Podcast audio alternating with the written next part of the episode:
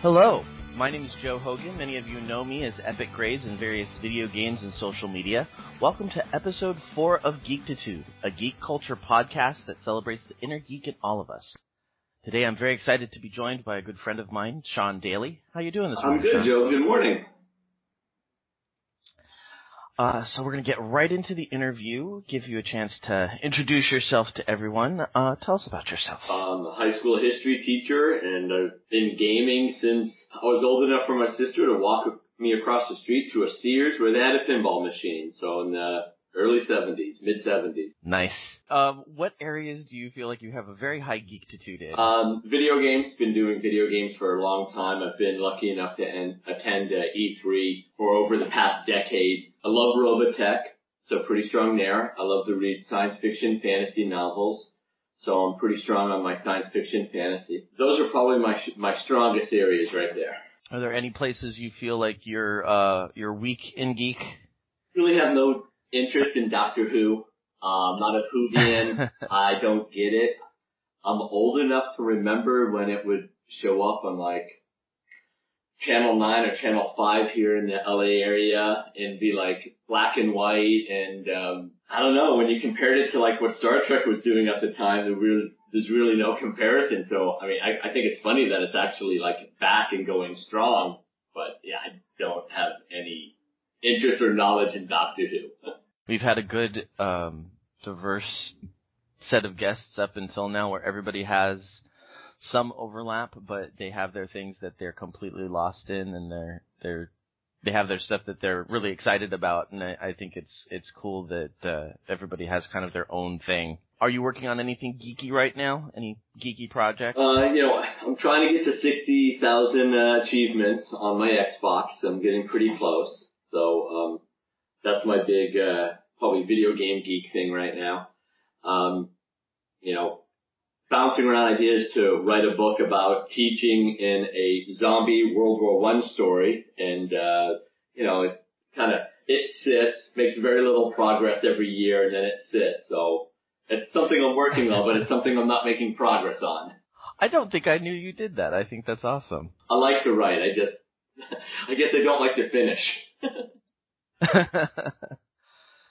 yeah, no, I, I I know a lot of people that are in the same boat. I think it's a very common uh malady with writers. And uh what is your favorite fan? Um, it's got to be Robotech. I've been a big fan of Robotech from when I um, the 80s. I actually um, ditched the volleyball game when I was in high school to uh, catch an episode of Robotech that was going to have a big thing happen, and so uh, I've been a fan of it, and I've been attending the conferences for Robotech uh, since the first one, Robocon 10 years ago. Very cool. Very, very cool. Um, and do you have any guilty geeky pleasures? Yeah, I do. Currently, uh, my son who just walked in the room, Griffin, who's uh, eight years old, we watched the Ridonculous race. But say what what is the Ridonculous race about? Um, it's about all these teams that come, and one of them at the end of the race goes home with one million dollars, and the um teams have to do this challenge, and the teams have to travel to a state to do those challenges, and each team has two people for each team. Ridonculous race is a mixture of Survivor with Amazing Race with the Kardashians thrown in. So it's a cartoon that is a reality kind of based show, and it is hilarious, and it has a lot of adult humor and And kid humor, and it's And there's it was so- fun to watch. And there's a lot of drama. It sounds amazing. It sounds like a really fun show. Oh. They just wrapped up the show, and so there was one team that won the million dollars. But what was pretty cool about it is, since I'm a fan of Survivor, and I know you watch Big Brother, and we both kind of will see the Amazing Race at times. All those different characters are kind of put into the characters on Total Drama, Ridiculous Race. So you're like, oh, that's where that's from, that's from that, and so there's stuff that's in the news, and you can be like, oh, they're including that story in it. So it's kind of cool. Well, very cool. Ridonculous Race sounds amazing. I'm gonna have to check it out, and maybe I can I can hook Matt in with the fact that it's based on Amazing Race. I'll just tell him it's a cartoon version of It, Amazing it Race. really, See where it goes. really is. Yeah, it really is. Very cool. Did you do anything geeky this week? How was your geek week this Uh, week? yeah, I went to a Robo Toy Fair uh, convention which was all Voltron and Transformer toys. And, uh, that was really geeky, especially, you know, you always know you're at something geeky when you show up and you look at everyone else and you're like, wow, these people are really nerdy, really geeky, and I guess I'm one of them. that realization of yes, these are my people, whether I want them to be or not. Yeah, and, well, I, I'm not really into the the toy robot stuff. I mean, I know most of them. It was pretty cool seeing some Battleship uh, Yamamoto stuff and some of the older Japanese uh, toys, but it was uh, they were having a Robotech convention attached with it in one of the side mm-hmm. rooms, and so I was able to see a buddy of mine and it was the 30th anniversary of Robotech, and uh, the convention was a fan organized one and had almost all the voice actors. Oh wow, that's really cool. Well, there's a split in uh, that community. Harmony Gold, which owns the rights of it, does their own convention circuit, and they were at Comic Con and they did a few other things. And then there's a group on uh, Facebook called Robotech X, which is a fan community um, currently uh, the widow of Carl Macek, uh, the main guy who got it all together and put it together years ago. And so this was a fan-run convention, and most of the voice actors are still friends with um, uh, Carl's widow, and they're friends with the fans, and so they came out. While some of the other uh, conventions didn't have as many of the voice actors, mainly because most of them still live in LA, and it, mm. It's kind of this, the fans are torn between the marketing of the Robotech image because they're still doing that and they still have a lot of control over it, and um, paying tribute to the fans and trying to keep the Robotech name and show somewhat alive. I mean, it's like a, a much smaller Firefly Firefly type group, you know, trying to keep it going. Mm-hmm. There's been a lot of talk about a movie. Who was your first Spider-Man? Uh, Tobey Maguire. Tobey Maguire. He was attached to the first Robotech project, and uh, I think it was Sony, and they had a script that came out, and the script was really not related to the show whatsoever. It was so bizarre. Uh, a buddy of mine had gotten me a copy, a preview copy of the script, and it was just, it was hard to read. And then it kind of disappeared. Then Lawrence Kasdan was going to be doing a script treatment on it. I don't know if that ever got finished. And just a couple weeks ago, it came back out that it looks like Robotech is back alive again. And so, um, we have to see where it's going now and who's going to be making it. So there's been a lot with it, but I mean, there's really hardly anything new in the past 30 years. Now, is there something that somebody who hasn't kept up with Robotech? Because I remember watching a little bit as a kid, but I, it wasn't one that I really latched onto. But I think now that I'm older, it's something that I'd be interested to go back and, and check out. Is there a way to do that other than it was on, bugging friends for their copies? It was on Netflix. It's not anymore. You can still buy it on Amazon. They keep on re-releasing it, and so they have like a, a 30th anniversary soundtrack. Um, you know, it it's Macross from Japan. I mean, that's what the first Robotech is. Uh, three Japanese anime shows that were combined and then nothing was added. They just added um, English translation and wrote a new story to meet the mouth movements of the animated characters. So it was hmm. just very creative writing, uh, and uh, the thing combining them all was this concept of protoculture. So it's three separate Japanese shows. It's um, Macross, Southern Cross, and Mospeada Genesis Climber. And so they're really unrelated shows, kind of all in the same transforming mecha genre that was popular in the 80s. And then Robotech weaved it all into one continuous story.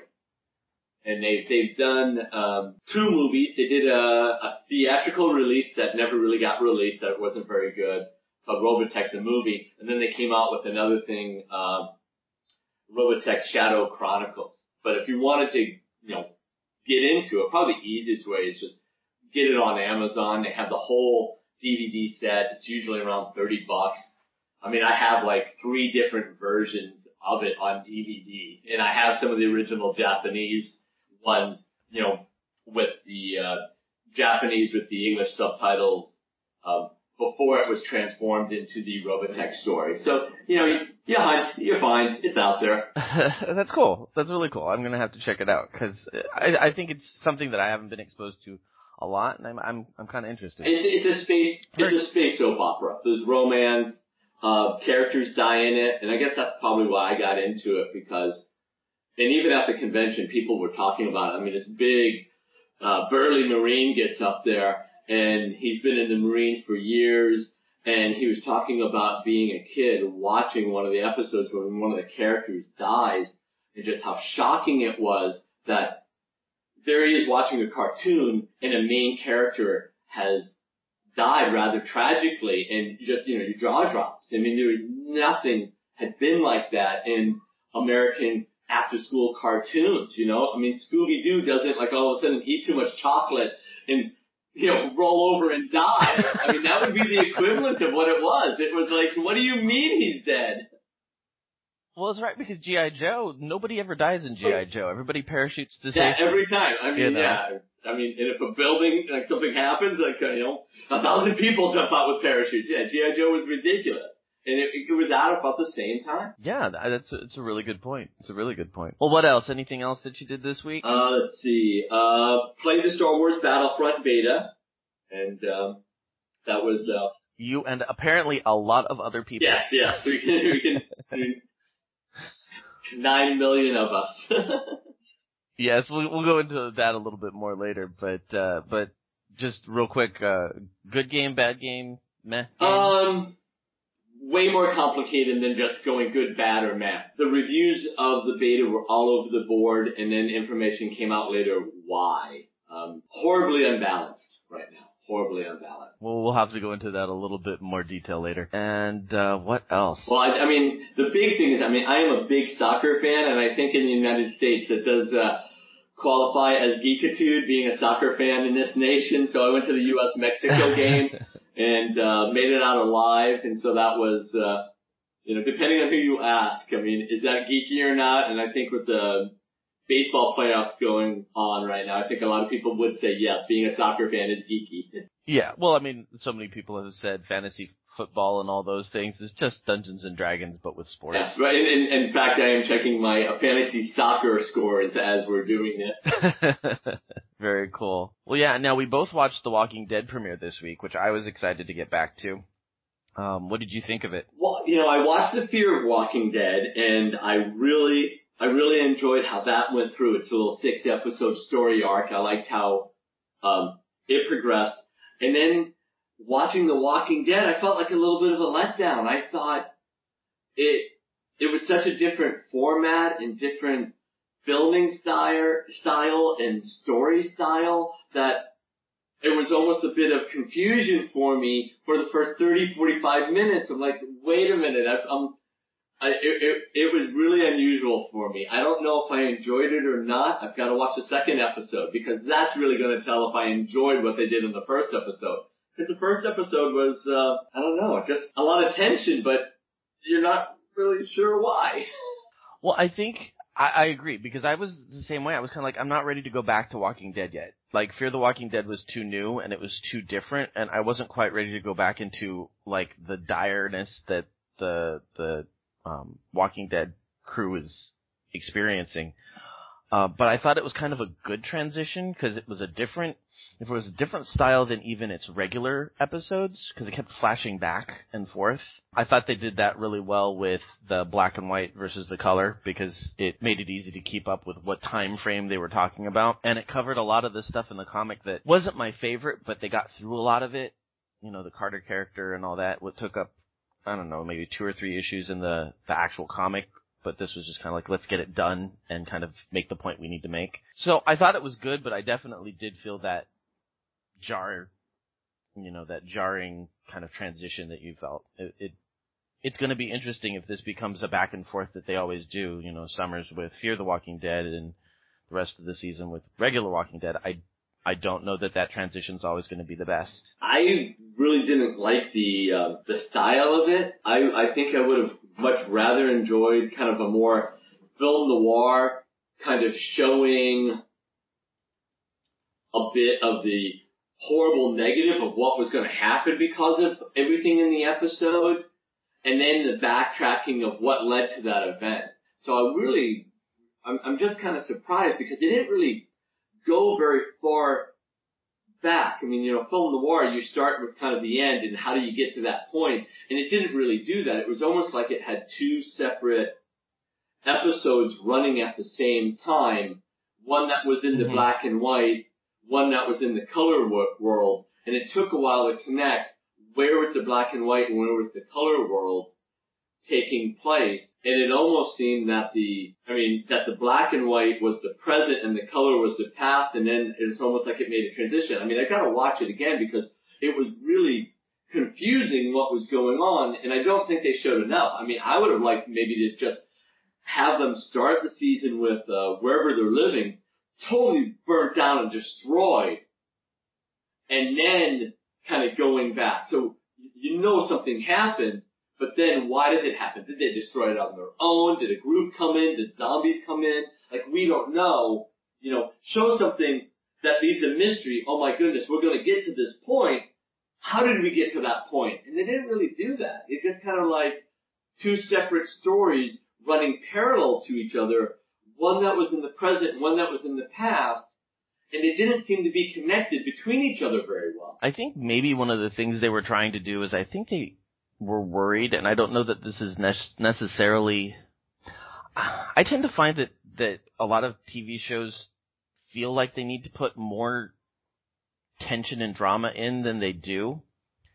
And I think that's probably what they were trying to fix. I think they were trying to, instead of doing the slow build from the beginning and just telling the story straight through, or having the big destruction like you described and then start from the beginning and go up to that, I think they felt like it was going to be too slow. And I don't necessarily agree with that.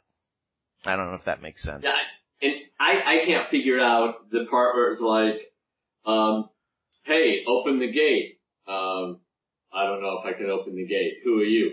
We're the four people. Wait, was it or yeah, it was four, wasn't it? Four or three. I think it's three or four. That yeah. never been mentioned by anybody here, but we're important, and we just got back after all the drama.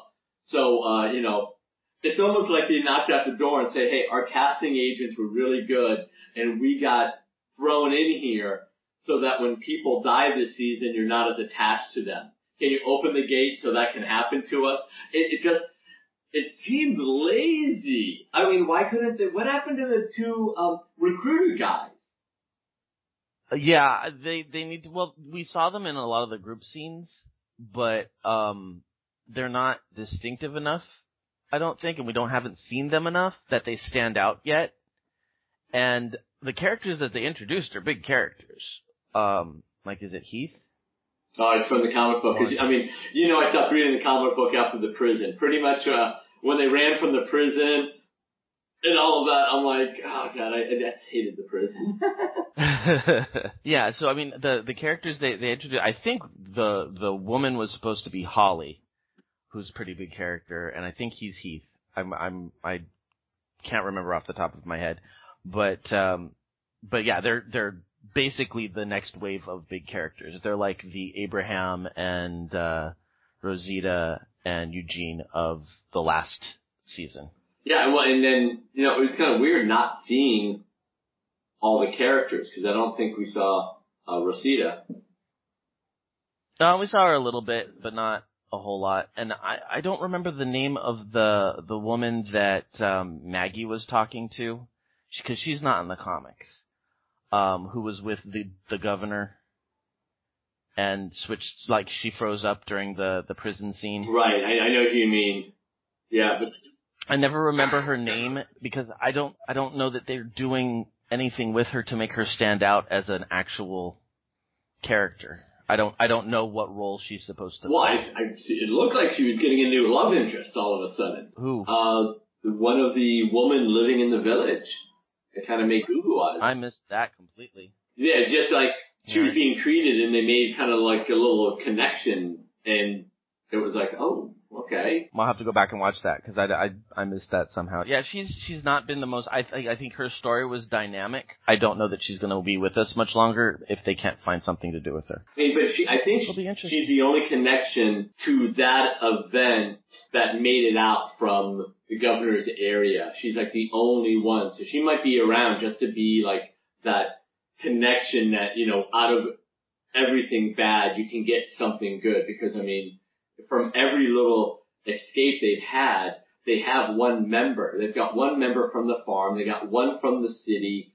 They've got um, one from the governor's little area. You know, they they just get one, it seems, that they hold on to. Mhm. And she's the last one from that. Everyone else from that area is dead because um, the other group came to the prison first and was sent down. Yeah, Sasha's Yeah. group. Yeah. Yeah, very cool. Well, um, this week I I I had such a busy week. I did not do a lot of geeky stuff, but we did get Walking Dead in, and uh, my husband and I have fallen in love with Quantico. I don't know if you've watched it at all. I read the reviews. I heard it was uh, really good. I heard the pilot was awesome, but I mean, I have so little time for TV. It was like, okay, it didn't it didn't make my list. it, it, it's one of those that I think is probably okay to go back when you do have time and watch an entire season. It, it's just really good. It's not a procedural. It's very much a continual serial story, and I think that's amazing. But yeah, I, I really like it. I think we're we're very excited to watch it every week, and um, we really have no idea where it's going. So that's I think a very exciting kind of thing. It's not predictable. It's not a procedural. So uh, we're looking forward to it. That's the one where the FBI candidates, and one of them a terrorist or a spy or something, and they can't figure out who it is. Yeah, and it's a little bit of that storytelling that that has become very common, where you've got the the main plot, the the the B plot is in the present, and the A plot is in the past, and so every episode you're dealing with a lot of A plot stuff, but it's all giving you clues to help solve the B plot. Okay. So it's it's a it's a pretty cool it's a pretty cool format. I think it's a, a little lost like without the kind of weird what are they doing kind Or of thing. statues that are never explained. Yeah, exactly. so yeah, so that that was my geek this week. So let us move on to the news. Lots of stuff happened this week. Um, we found out that there's going to be some Marvel in the Lego franchise. You want to talk about that a little bit? Uh, sure. Um, well, there already has been Marvel in the Lego franchise. They already came out with the Lego Marvel's video game. So they already came out with one, Lego Marvel Superheroes, which was a lot of fun. And you're in uh, New York, and uh, you're fighting all the villains at different times. And as you play, um, you get to unlock uh, characters, and then you eventually get these um, Deadpool missions, which are a lot of fun. And as you complete them, you get more characters, and pretty much everybody in the Marvel universe uh, just pops up, and they're able to kind of combine everyone for this video game, which is it's really neat. So I mean, there's no problem um, being, you know, uh, Spider-Man, Fantastic Four, and the Avengers. You know, you, you you're fine. You you know, there all these different ones that are part of different movie franchises are all part of the game. Most of them from the um, game we don't actually see in the movies, and they they also decided to bring um, Elektra. Yeah, Elektra, Daredevil. So Okay. in with the sword, not Yeah. alive. Okay, Griffin, who's your favorite character in the original Lego Marvel game? I'm going to have to say probably probably it's gonna have to be Elektra. So, I mean, it was a lot of fun unlocking them, and it's pretty exciting that the new game is now going to include characters from the TV show and the other parts, you know, and how they mix it up. Because in the first one, they gave kind of the first spoiler, and I'm surprised it didn't get more traction about what's going to happen with Guardians of the Galaxy, like, 2. Because there's this secret, like, ending where all of a sudden you've got the Guardians of the Galaxy Lego characters, and they show up, and uh, I forget which Avenger they're talking to, like Iron Man or something, and they're like, uh, we heard you need our help. So it's just, That's you know, cool. it's just right there and it's random and it doesn't, it's a cutscene. So it doesn't seem like they're showing up for missions because there are no missions left at that point in the game. It's like, are they hinting at that one of the upcoming movies is going to be the crossover that the Guardians of the Galaxy are going to end up working with the Avengers on some shared mission because they go like, "We got your signal. We're here to help." Yeah, I think I think that's that sounds like a preview for Infinity War, which is very Yeah, cool. and that's and then it seems pretty neat that they introduced that in the video game, which came out you know several years ago. So I'm really excited for the new one because Griffin and I will sit down and we'll play that. We'll finish the games. Uh, the cutscenes are often put together and released as a separate DVD movie when they're done because the Oh, cutscenes cool. are pretty good. So you can get like the Lego one just, uh, the Lego DC one just came out. Um, it's like, um, the war against Brainiac, I think, which is almost just all the cutscenes of the game strung together to tell the whole narrative and boom, then it's a movie.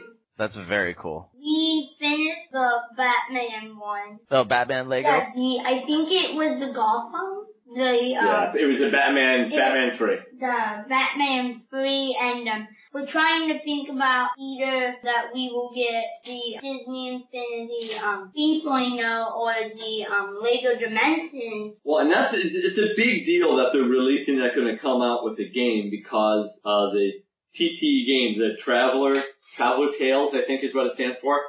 They're now working on a new game that came out just a few weeks ago called uh, Lego Dimensions, where they're taking all the Warner Brother properties and putting it together in another game where you've got to buy little Lego minifigs with the little you know chip on the bottom, and you got to put them on your play base to play with those characters. And when you put them on, they'll unlock a new world. So like if you buy the Scooby Doo pack and you put it on, then you unlock a Scooby Doo world and any of your characters can go into it. So you can actually have Dorothy from the Wizard of Oz running around in the Scooby Doo world completing the adventures. And that is going to be a big moneymaker for them. Or you can have um someone from like Simpsons or something because I mean they're coming out with a Yeah. They have. Simpsons, they have Half-Life, Um, um, no, they have Portal 2, they have some Simpsons. Hobbit. yeah, they have Hobbit. Um, they have a um Lego Movie. But the problem with it is, to finish that whole game, is $496 to buy all the toys. Yeah, it's ridiculously And expensive. And so, um, they stopped production on the Hobbit game. They never finished it. When the Hobbit went from two movies to three movies, they were working on a Hobbit Lego game. Well, they released the game, and it took you through two movies. They never released a third part of that game to get the final movie. So paid, everyone who bought that game paid the full price for it, but only really got two thirds of the story. It never got finished, and I think they didn't finish it because they started production on Lego Dimension. So the fact that they just came out and said there are going to be more Lego Marvel games set in the universe that will be standalone was really exciting because people were afraid that all of a sudden you were going to have to buy these Lego Dimension characters, you know, of amazing amounts to get the Marvel experience in the Lego universe.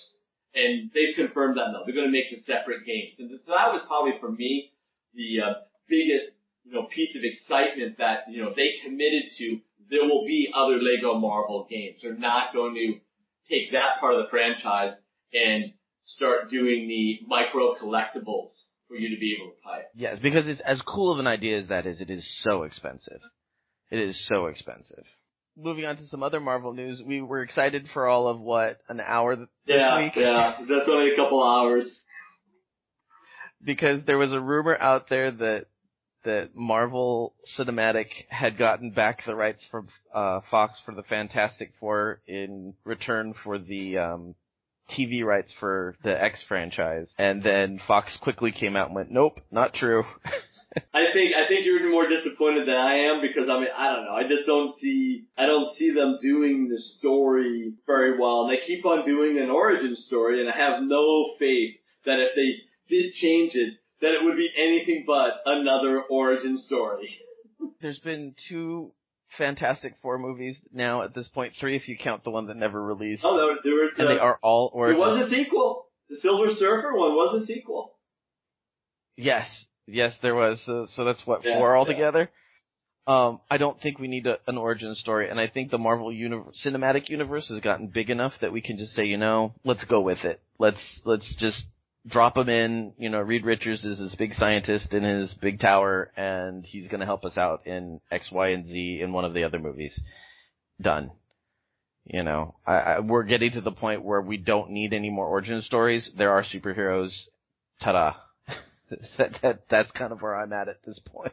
Well, and, and, and if they ever do combine them, my big question is like, where were they when New York was attacked by all these aliens? I mean, isn't Reed Richards based? Aren't, aren't the Fantastic Four? Aren't they also in New York? Yeah, no, most people are are in New York, and it's funny because I've been listening to Rachel Miles explains the X Men, and there was a time where. Like if they needed to call the Avengers, there would be some plot device where they'd call the Avengers, and you know it would be like Tigra, this fourth tier Avenger who's on phone duty that day, and we're like, yeah, they're all out, they can't help you right now, but I'll come over. and so they kind of they kind of handled it that way that everybody's doing their own thing and there's not enough superheroes to go around so we'll send you who we Man, I mean, can just how messed up is the world in that universe? That's all I'm saying. You know, how many kittens have to be saved from trees?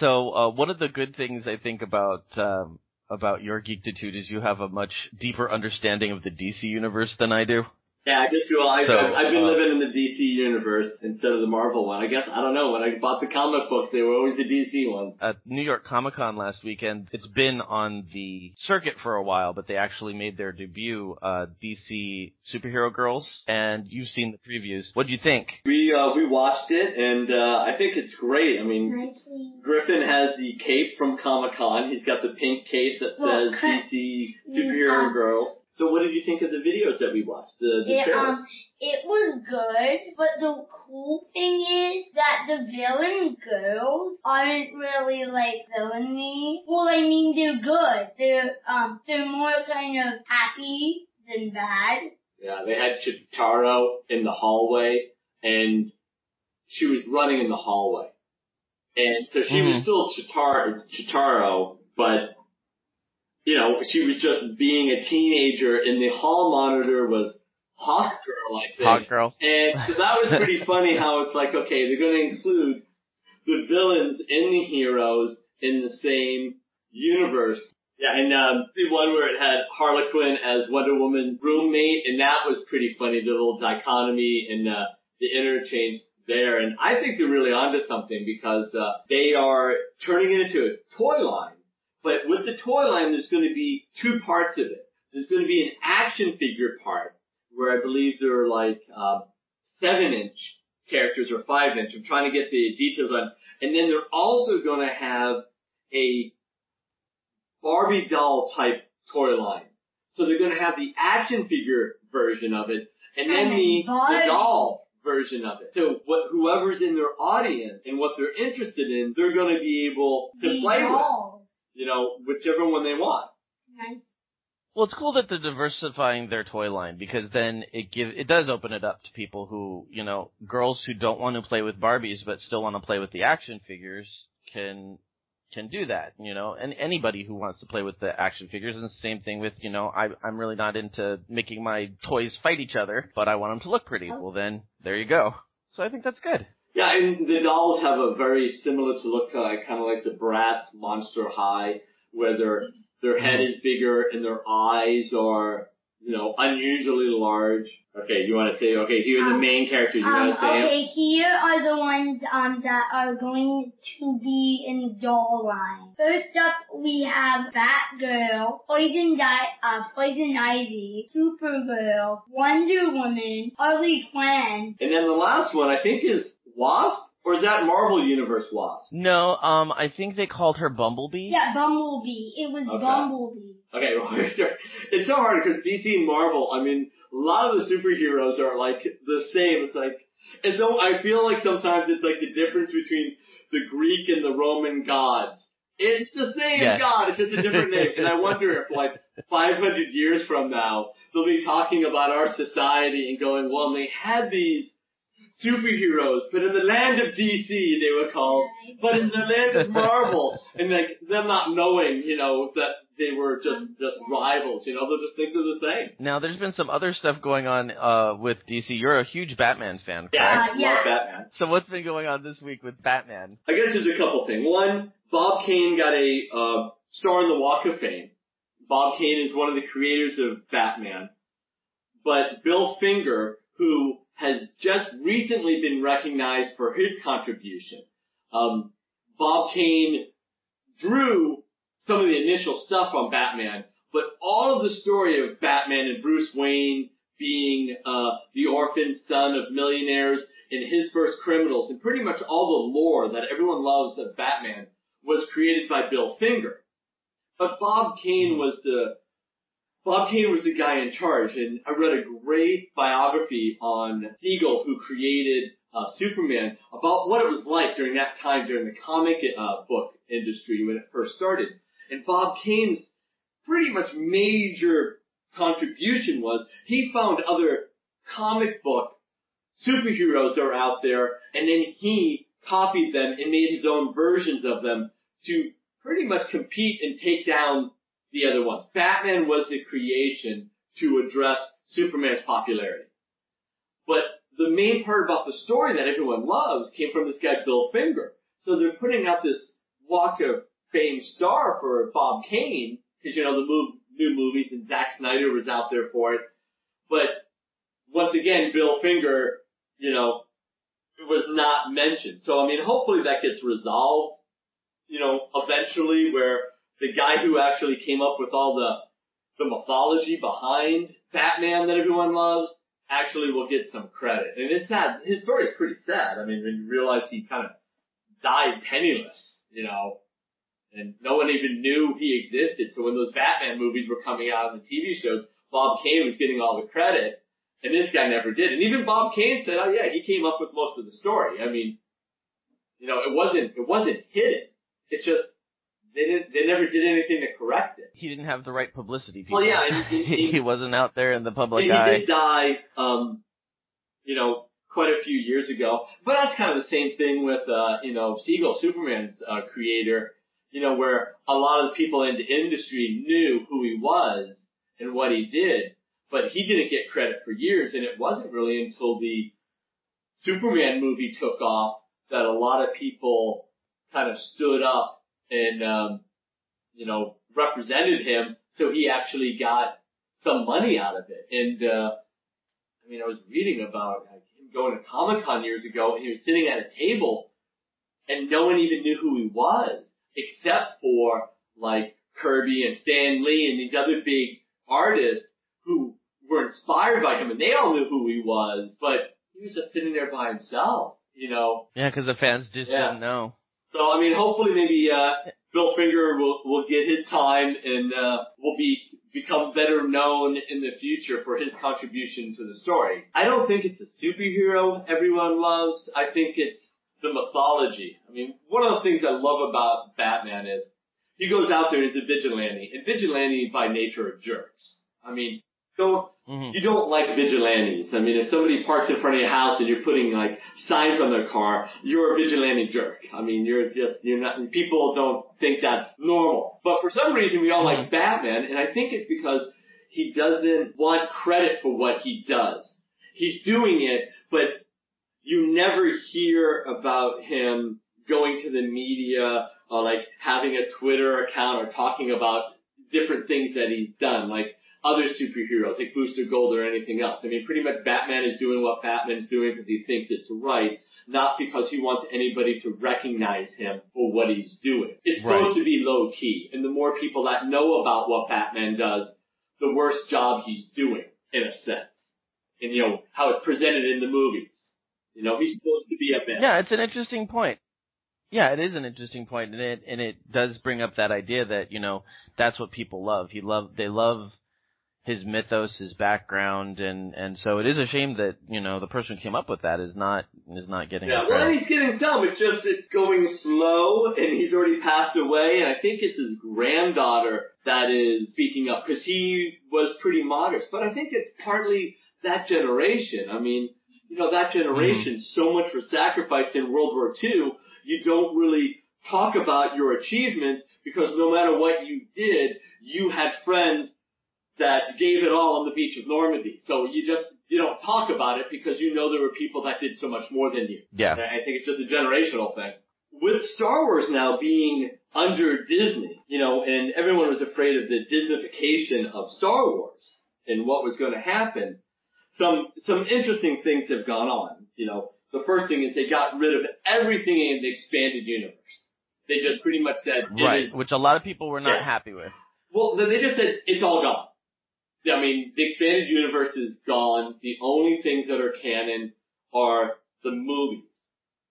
And they never really explained what part was canon, you know. Okay, we understand the six movies, but were they including the Clone Wars, uh, the movie and the different show that was on like Disney XD? Um, you know, what part were they including in that? And uh, they've come up with the comic book, um, Star Wars Shattered Empire that is bridging the gap between what happens at the end of the movie and what happens in the Star Wars The Force Awakens. And so they're now creating this new storyline to try to get everyone to that same point. And so you can follow the, you know, the characters and meet some new characters as they're going through what happens at the end of, um, you know, Return of the Jedi, you know, and leading up. And so far, it's, from what I've read and from the people I've talked to, um, it's, it's good, it's interesting, it's definitely not bad, but it's not to the point where it's great yet. But it, it's getting there. So I'm pretty excited to see how all the stories and, you know, the characters move on and what do they start including. Because from the expanded universe, they can still include people, but they just have, haven't said who yet. You know, are they going to include Thrawn? Are they going to include other characters? And now they're kind of giving little hints about what's making it. Like, um, Ahsoka showed up in Star Wars Rebels. So all of a sudden, Ahsoka is canon because there she is. So as you, you know, this stuff comes out, we're getting little teases at what is in this new expanded universe that they're allowing. Now, do you do you watch Star Wars Rebels? I, I, I do, I do watch it. I have not seen every episode, but yeah, I do catch it as soon as I can. I'm really bad at watching every episode of something. I mean, I'm perfectly fine seeing like one out of three, and I, I feel satisfied. is it is it something that you would recommend? Because I've always been just kind of the the six movies, and that's my Star Wars experience. I've I've been hesitant to branch into that thing, that the extended stuff, just because there is so much of it. And now that it's just kind of like, well, it's this TV show or it's this comic book, it feels a little bit more handleable. yeah, it's So I don't. It's it's quickly expanding though, and Star Wars Rebels really a, a kids show. It's really for kids. So it's like, how do you get Star Wars uh, into a, a younger generation? Because I mean, Mhm. the scary thing is, you know, I was at my favorite comic book shop, and um, we were talking about it, and uh, the girl behind the counter goes, "Well, you know, this is kind of more based on the three good Star Wars movies." And I was like, "Well, you gotta watch out when you say that because that's, you know, we agree that a new, you know, a new Hope, Empire Strikes Back, Return of the Jedi are three good ones, but younger audiences, the good ones for them are the Phantom Menace, the Clone Wars, you know, and Revenge of the Sith, because those are the ones that they saw in the theaters. Those are the ones that they know of.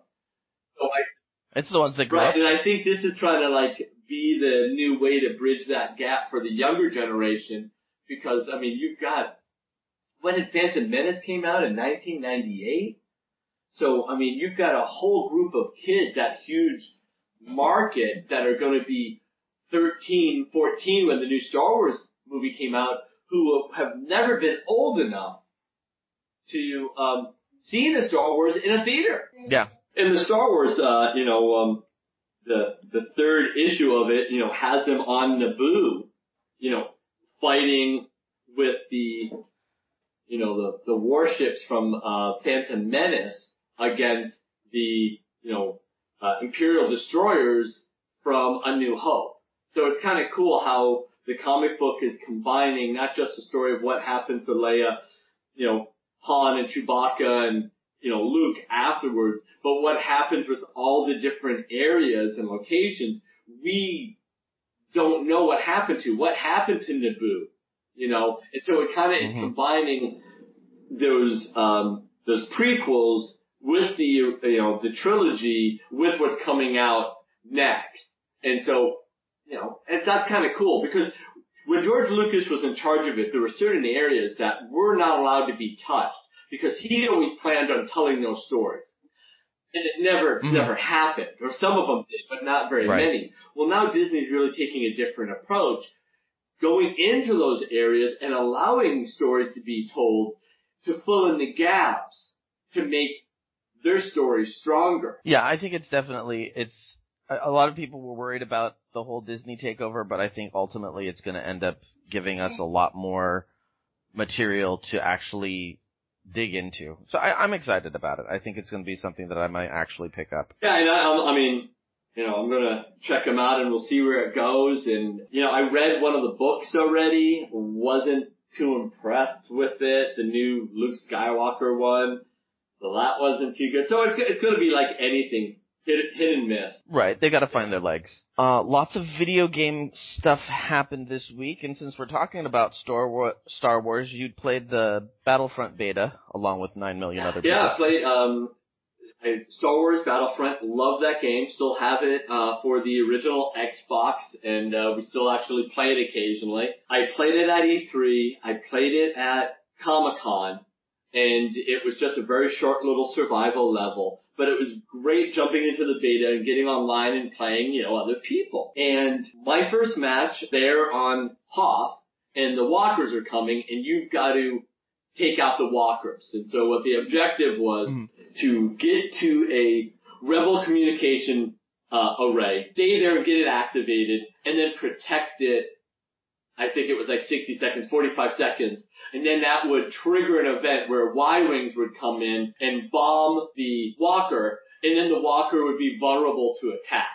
So if you had a A-wing or something up, or you were in a powerful enough implantment, uh, you know, emplacement, or you had something, you could destroy the walker. And that was the point of the game. You know, the Imperials had to protect the walker, you had to destroy the walker, you know, before it got in the base and destroyed everything. So I get into it and I'm a rebel and I start playing and I die. And I die like immediately, like almost spawn camping. And that is always a horrible sign when you're playing a first person shooter that within three seconds of spawning, you're dead. And so I'm thinking, okay, this is not good. And everyone else uh-huh. around me was killed. And then we spawn again, and we're all pretty much killed again within like five seconds. So, uh, then we make it a little bit longer, maybe 10 seconds. Finally get a kill on my third life, but it just is not going well. I mean, the walkers are coming. All of a sudden, I see Darth Vader running around, just force choking people and throwing them around.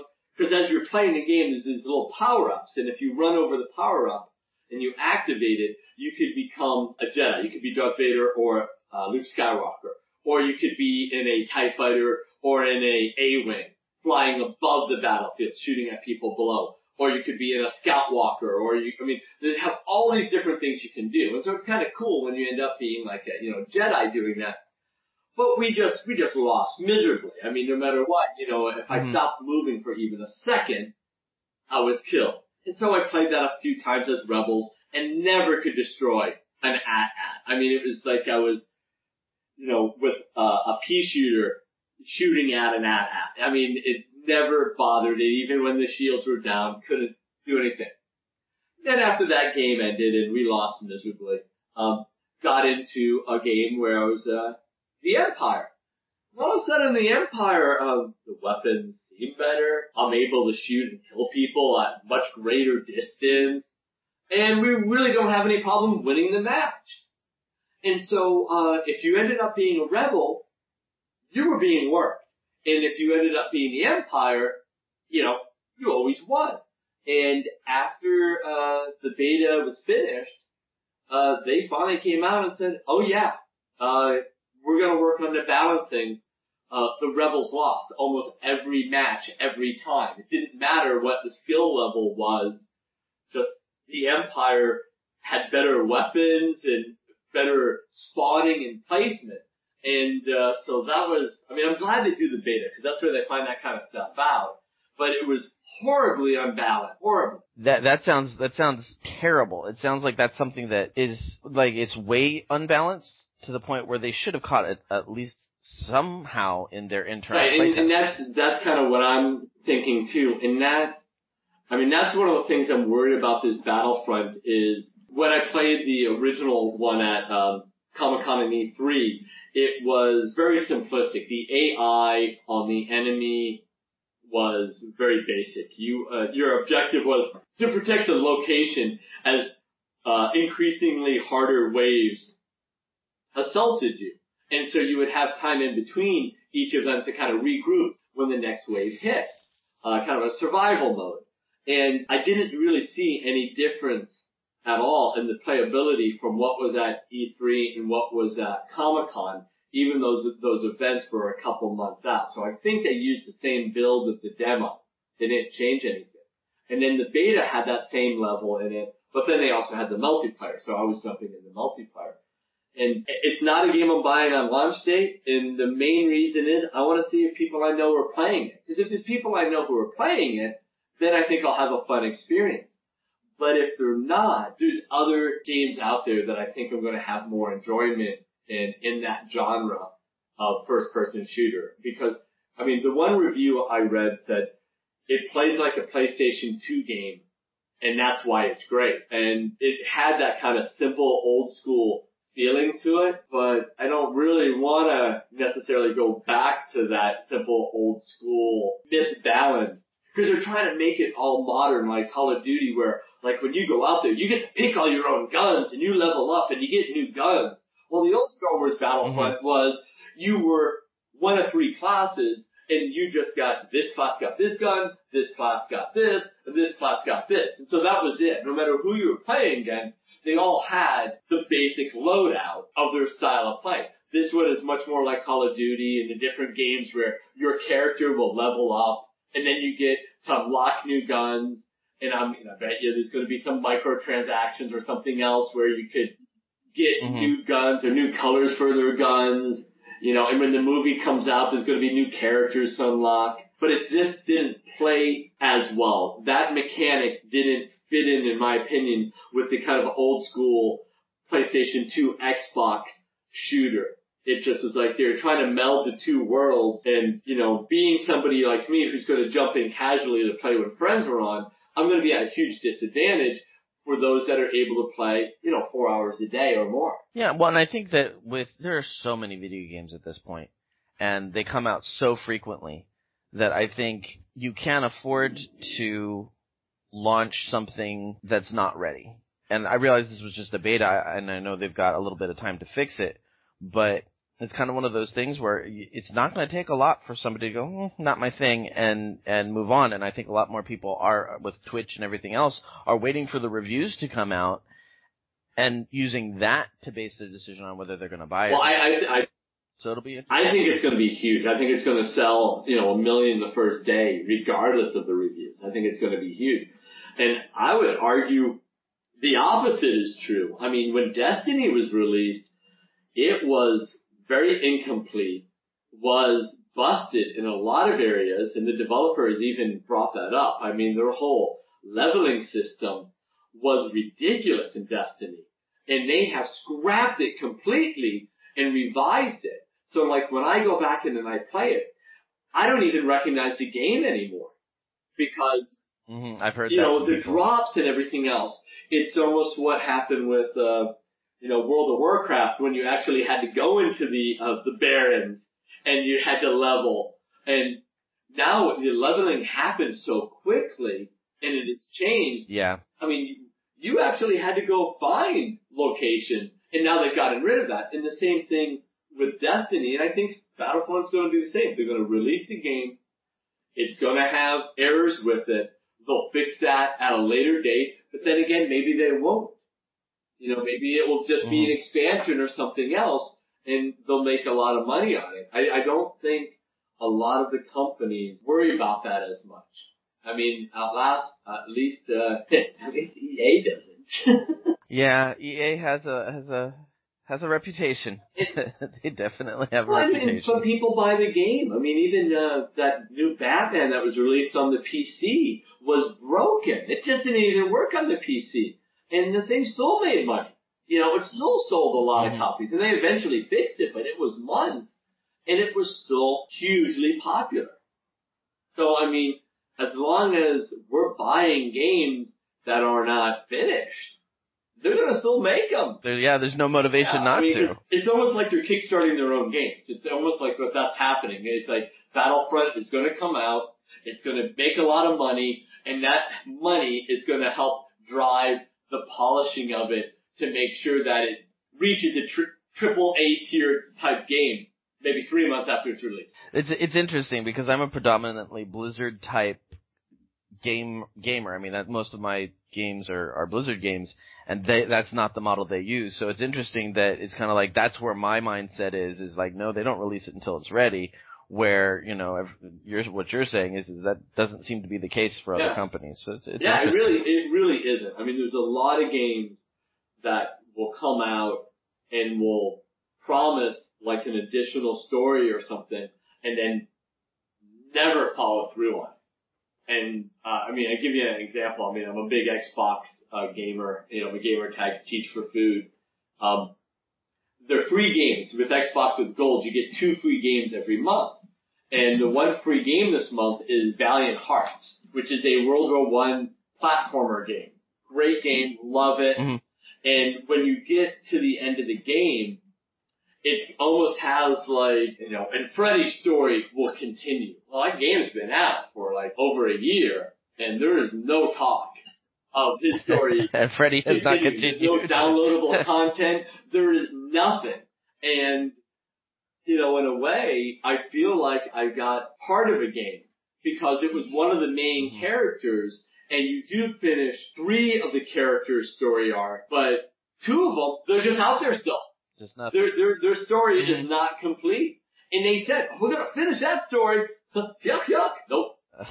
That's disappointing. Um, another thing that uh, that you wanted to talk about today was microtransactions in games. Yeah, and, Your I mean, thoughts? I'm fine with microtransactions in games, especially games where it's free to play. You know, where you can get the game and play it, and then if you want to continue your play with it, you can spend some money. You know, to get something else. What is kind of shocking that's come out is that both Halo and Destiny, you know, two AAA title games, are now including microtransactions. And in Destiny right now, pretty much all you can buy with, uh, you know, real currency is emotes. You can dance. And the big one everyone has, you know, is the, um, the Oh, Carl. Carlton. Oh, the Carlton. That's one of the emotes. It's the most expensive one. So everyone wants the Carlton, you know, his little dance that he does. And you have to pay real money to get them. But people data mined uh, the recent Destiny, you know, update, and they found other information in there pointing towards microtransactions for the level of drops for epics that it looks like in the code there is a mechanic built in that you can buy um, a higher percentage chance of getting epics when you're doing the dungeon raids. So it'd be the equivalent of going in World of Warcraft and going in one of those epic dungeons and you spending five bucks and you're going to have a much higher percentage of getting that piece of armor that's available. And And all of a sudden it becomes pay to win. and it becomes pay to win. And Destiny uh, and Bungie is denying it. They have come out and said, no, that is not the case. But the evidence is, is there. And maybe that's not the case Mhm. today, but it could have been the case yesterday, or it could be the case tomorrow. Maybe he's true about today, but it is true that it was considered or it is being considered. And that, that is Right. one of the things. And I don't really have a problem with microtransactions, But when you have a game you're spending so much money on already, why is there a need to do that? You know, maybe Right. change the way they're doing it where, okay, if you're going to get this update, um, you know, you get some quick leveling or something so you can enjoy it quicker. Kind of like, uh, maybe what, um, Blizzard does where if, you know, you get the expansion, you get a character up to that level to enjoy the expansion if you're not there, to bring in the old gamers. But, you know, I, I don't, I don't know, uh, if that's the way. And then Halos though is, is different. Halos is, uh, quicker experience. So if you get it, hmm you pay for it and then you can get leveled up quicker.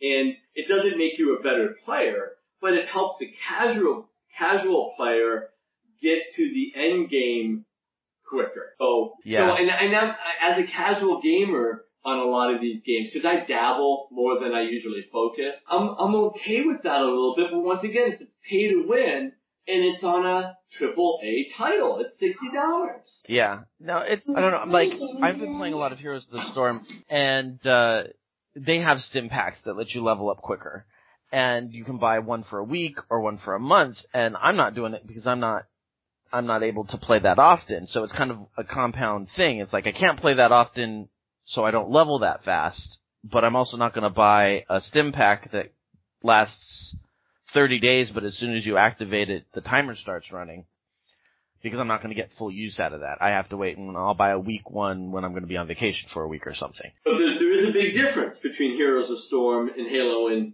Destiny. Heroes of the Storm is free. You didn't pay for that. Yes.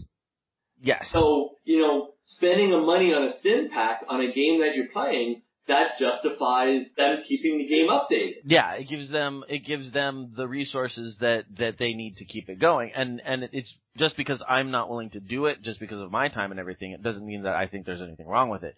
It's just one of those things where it's it's there. I'm not able to use utilize it right now. But I see that if you've already paid for the game and you're being asked to, you know, pay more money for microtransactions, it it, it makes it a lot less I don't know, legitimate Yeah, and, and, and that's, that's kind of my, you know, nerd rage, I guess, on this one is I'm already spending, uh, $60 for a regular edition, or 99 for a limited edition, or 150, 250 for the, you know, the epic edition, whatever it is, and then all of a sudden I'm going to be nickel and dimed on, uh, dance moves, or some other aspect. And in some of the games, you know, they include all of that when it's launched. Like, you know, you're paying for downloadable content that's already on the disc. You just can't can't unlock. unlock it. Yeah. And that's kind of, and I mean, and that's what those uh, Disney Infinity and Skylanders and Lego Dimensions are, but it's veiled in a toy. You know, Mhm. you're getting a toy with it. So it's kind of weird. I mean, and I, I play World of Tanks on the console uh, a lot. I like that game. I've played it a lot, and that has microtransactions, but because it's a free to play game. But and I spent money. I bought some gold in World of Tanks, but I still haven't spent the money that I would spend on a triple A title. Right. And you know, I don't have a problem with that if I do because I play that game so much, and it's almost not like some people say it's pay to win, but it's almost like pay to support the developers. yeah, exactly. That's why anytime something comes out, um, you know, I don't mind buying the new expansions for Hearthstone because it's a game I play every day. Like every day I will go in, take care of my dailies, and and at this point I've only got they've got something like 600, 700 cards, and I think I've got like a hundred that I I need left. And it's not that I've spent a lot of money. I I think I've spent less money on on that game than I have on on any of the standalones. But but yeah, I don't mind throwing money in once every two or three months to support a new expansion because I know that you know that's that's how they're making their money. Right. Yeah. And, you know, and that, you know, that that's got to be part of it. You know, they they've got to get the money. But it just it just seems like I feel like I'm being taxed twice.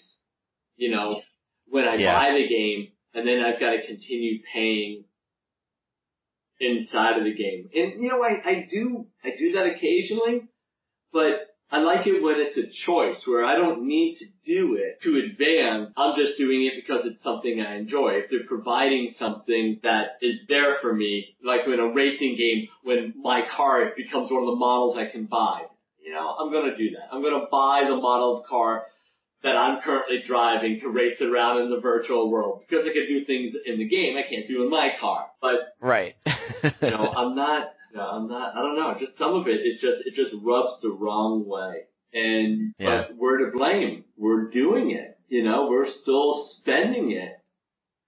And I mean, I, the, the greatest thing I saw this week, and it was last week, I think Kanye West came out on Twitter, totally upset that how dare they make a children game for the iPad where they've got microtransactions like every few minutes for the child to do something. And then somebody replied, how dare you come out with a t-shirt that costs $110? You know, I mean, so, I mean, it's, I guess it's depending on what side, uh, you know, the fence you're on, on what, what you think. Is it okay or not, you know?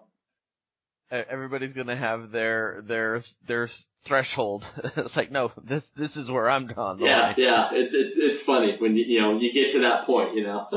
All right, one little fun thing that you found this week, which um, I don't know what it, it says about us. Uh, we're, we're both teachers, so coffee is a very important part of our lives. and uh, there's an article out on the Huffington Post about how people who order coffee black are more likely to be psychopaths. And so I will have to ask, uh, Sean, how do you take I think coffee? I take my coffee black. And do you find that you you have more psychopathic tendencies than your average? I, I, I, I mean, after reading the article, I, it makes a lot of sense. No, I do not believe I am a psychopath, but it's kind of interesting how they looked at personality profile, you know, questions and answers, and then what type of coffee you like, and, uh, you know, people who drink black coffee are much quicker to make a, a statement on something or express their displeasure with something that's going around them. So, I mean, it makes sense. I mean, if you drink your coffee black, you don't want to, you don't want to mask the world from the bitterness that is there every day. You just want to embrace it. And, um, if you take it with a lot of cream, you, you want to, you know, take time and enjoy the sweeter things in life and, and yeah. So how do you take your coffee, Joe? I take mine with uh plenty of sugar and plenty of cream. So uh I have been I have been accused of having dessert every morning for for my coffee. And uh and I I hope that that comes out in my in my daily uh persona, but I don't know. you see me on bad teaching days. I think I think I may reflect the the black coffee drinker slightly more than uh the dessert coffee drinker. Yeah, it's just it's a it's a funny article, but I I think I think the article is pretty good because I remember uh, the one time that uh, you had to save me from the barista that was trying to sweeten my uh, my tea, and she was trying to convince me that my life would be better if uh, she would be allowed to put in a shot or two of sweetener, and I was gonna like reach across the counter and be like, "You don't know my life." I remember you casually going in, oh yeah, that is great, you're right, but oh, he just can't have it like that. You were very sweet and, you know, intervened, so I, I think the article is, uh, probably, uh, more on target than I would like it to be. well, very good. Well, very fun little article that's got all the all the science behind it to back it up. So it's kind of it's kind of cool. If anybody wants to, I'll put a link in the show night show notes, and uh, people can check that out. Um, I think the last thing we have on here is um, the Force Awaken trailers. Is that what that is? oh yeah, that, uh, the pre-orders, uh, for tickets go on sale Monday.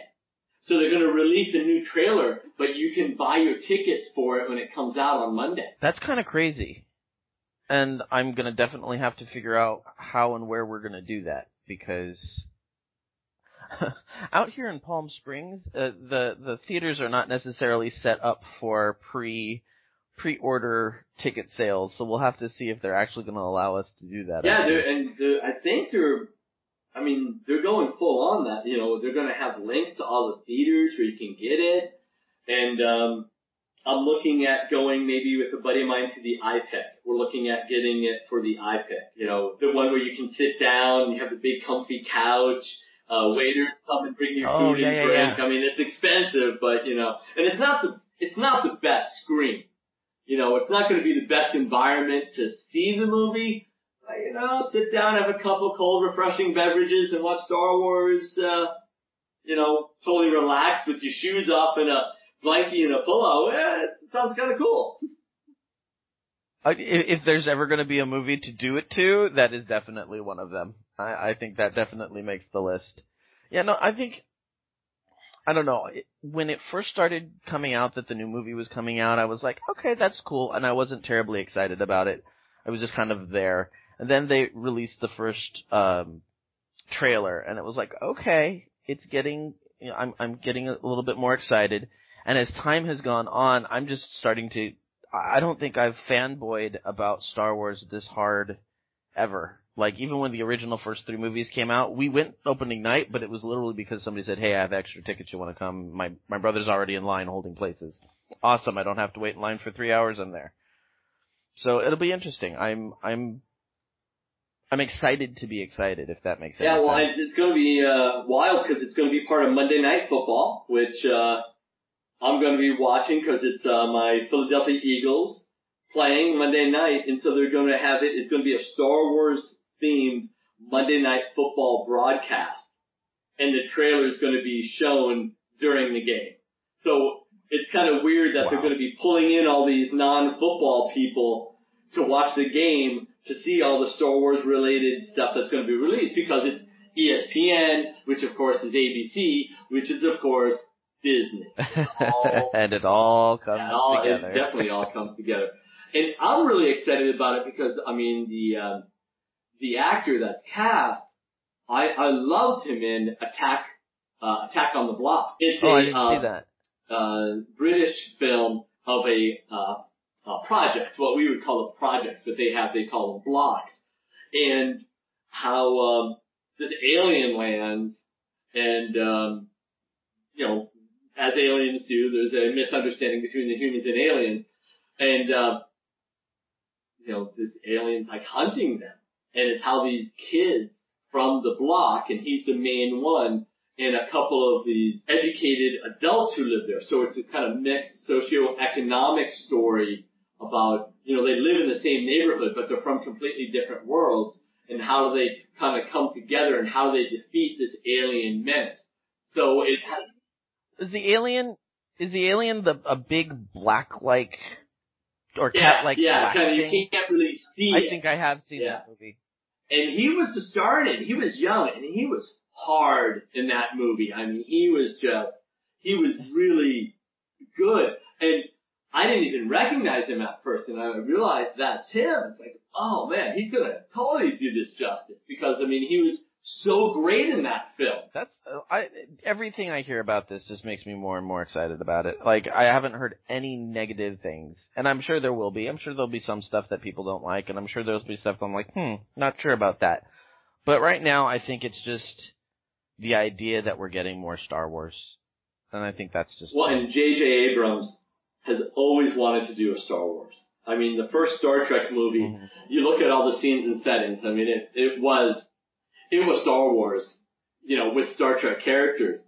And I'm wondering if he's going to put in his trademark slusho drink. He always has in his movies, you know, the product that he always puts in or mentions is slusho, which was in uh, Cloverfield. It was in Star Trek. You know, uh, Captain uh, Kirk goes up to the bar before he's the captain. He goes, "I need like." you know, three Bud Light and a slusho. You know, he orders the drink in the bar. So it's always mentioned in his movies. He always fits it in somehow.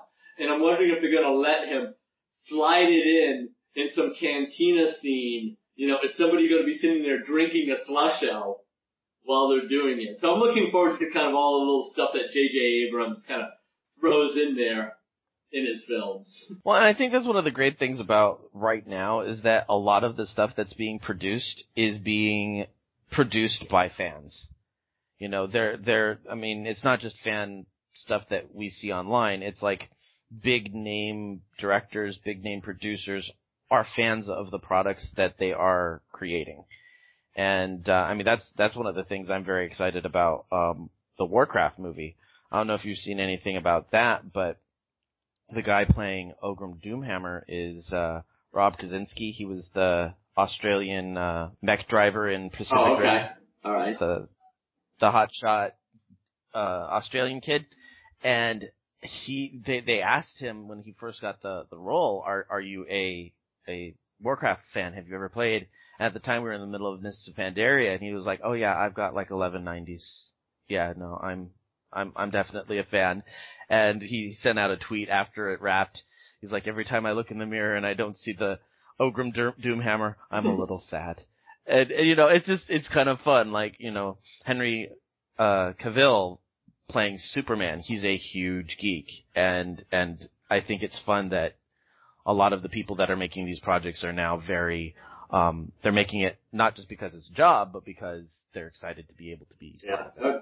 And I, I was I was uh, telling my class about Vin Diesel. I mean, he's a huge, you know, D and D player. He still gets together with his group, but he's always in these action movies because that pays the bills. And it would be fun to see him. I guess Uh-huh. he's in the Witch Hunter that's coming out this uh, right now. So hopefully that will be kind of uh, something he enjoyed. Yeah, yeah, definitely. It, it, it's just fun. It's fun to see people doing stuff that they enjoy that you also enjoy. It, it's cool. All right. Well, I think that does it for today. You have anything coming up this week? Uh, I don't know. I mean, excited for the Snoopy movie, but that's still a few weeks out. So Yeah, I'm very much Yeah, looking forward to um, that.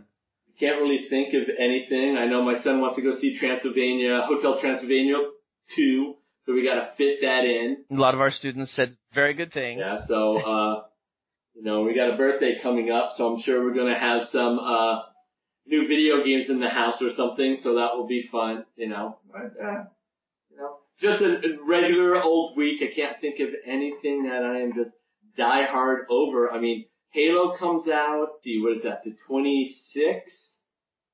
I think it's the 26th or 27th. And I've got already uh, a bunch of students saying that they're going to have the Halo flu on uh, Oh, Tuesday. yes. So uh, I, I, I, I might have an illness coming up myself, but that's, that's a couple weeks out. And then probably the biggest thing for me is, you know, uh, Fallout coming out, and I've got a, you know, probably gonna be wearing my Fallout Vault Dweller costume again for Halloween. So, you know, just gotta get that ready. Oh, and um, yesterday Nice. at school, I was um dressed in my Harry Potter outfit because we were doing um we were doing a dress up like your favorite character from a book or a movie. So I dressed up as Harry Potter. Someone else dressed up as Harry Potter, same clothes, but wasn't wearing all the stuff I was was wearing most of the stuff I wasn't wearing. And someone else was Harry Potter, but was Harry Potter from a Weasley's house. Did you have a three-way wizard duel? Uh, well, I had a wizard duel with someone, and we were, um, it was who is the real Harry Potter? So it was me versus the guy. Very, very cool. Yeah, and it's great that he's a fan, Uh, but he's a fan of it from those Lego games because we played the Oh. Lego Harry Potter games, and he really enjoyed that. And then after we finished them, I told him, you know, there's movies about it. And he's like, oh, so we watched it and he liked it because he knew all the scary, suspenseful stuff already from the game, so it wasn't too much for him. And I And then, you know, we're like, you know what, there's a, there's a book.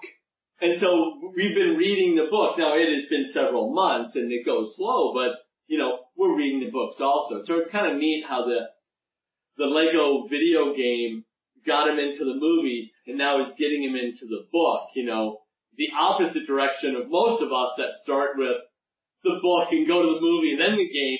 He's going the opposite direction. So, you know, it, I, I really love how that kind of, kind of works, you know, an older, you know, item can be introduced to a new generation through a different medium. And it's just as powerful, it's just Yeah. as strong. Yeah. And the the good thing is, is you know, I teach a lot of uh, universal theme in my my curriculum, and that's what it is. It's like it's a, a theme that you can introduce to generation after generation because, you know, the theme is always going to stand true. So that's really cool. It's cool that that works.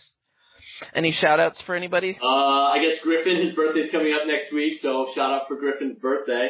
And, uh, Happy birthday, Griffin. Yeah, well, a little um, early. The birthday is actually gonna be on a Tuesday, and um, the good news is I get out at uh, 120 on the birthday, so that's going to be a little good. That's nice. It's always nice to get out early on your birthday. so that's, Anybody else? uh, you know, um, probably my daughter. I gotta find her Batgirl costume. It's somewhere in the house. She lives out in Boston now, and she's demanding I send it to her. So I guess she's got a uh, theme party for Halloween or something, and so I've got to find her uh, Batgirl. So you know, shout out to Megan and her, uh, you know, whatever's going on in Boston because she is. It's kind of fun having kids because your little, you know, things that you're really into, you can kind of get your kids into. Megan and Kurt are both big Robotech fans. Haven't gotten Griffin into it yet. I'm still waiting. Still waiting. Uh, maybe maybe when he gets a little older, he'll he'll it'll it'll resonate with him a little bit more. I, resonate. Well- I resonate with the um DC um Imaginext figures, but I mean, yeah, those are the only ones I Very like. cool. Well, I would like to give a shout out to you, uh, Sean, and you, Griffin. Uh, thank you very much for being on the show this morning. I really appreciate it. All the music in this episode is by Bensound and is being used under a Creative Commons license. You can find more music by Bensound at www.bensound.com. You can currently find us at geektitude.com. If you'd like to contact me, you can send me an email at joehogan at geektitude.com. You can also follow me on Twitter at Geektitude is the show's Twitter. Um, my personal Twitter is at Epic Grays. Uh, Sean, is there any place that people can find you? Uh, you know, my uh, gamer tag is Teach for Food, no spaces, and I'm on um, Twitter also, which is uh, Teach underscore for underscore food. Uh, somebody has my Teach for Food one, uh, and that's usually probably the easiest way to to find me until I destroy all my social media, which might be coming soon.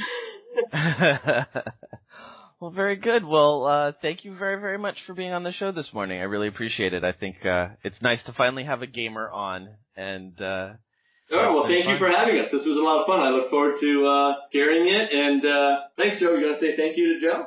Thank you. absolutely. And for everybody listening, remember this week, keep it geek.